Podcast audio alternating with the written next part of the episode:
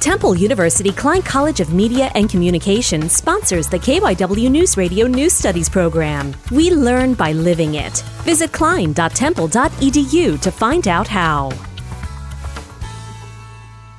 FTK! For the Kids is a common phrase among students at Lower Moreland High School in reference to their annual Minithon event where they dance for 12 hours to raise money for pediatric cancer research.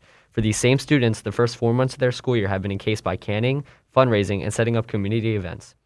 Hundreds of students will pack the gymnasium with hopes to crush last year's virtual events total.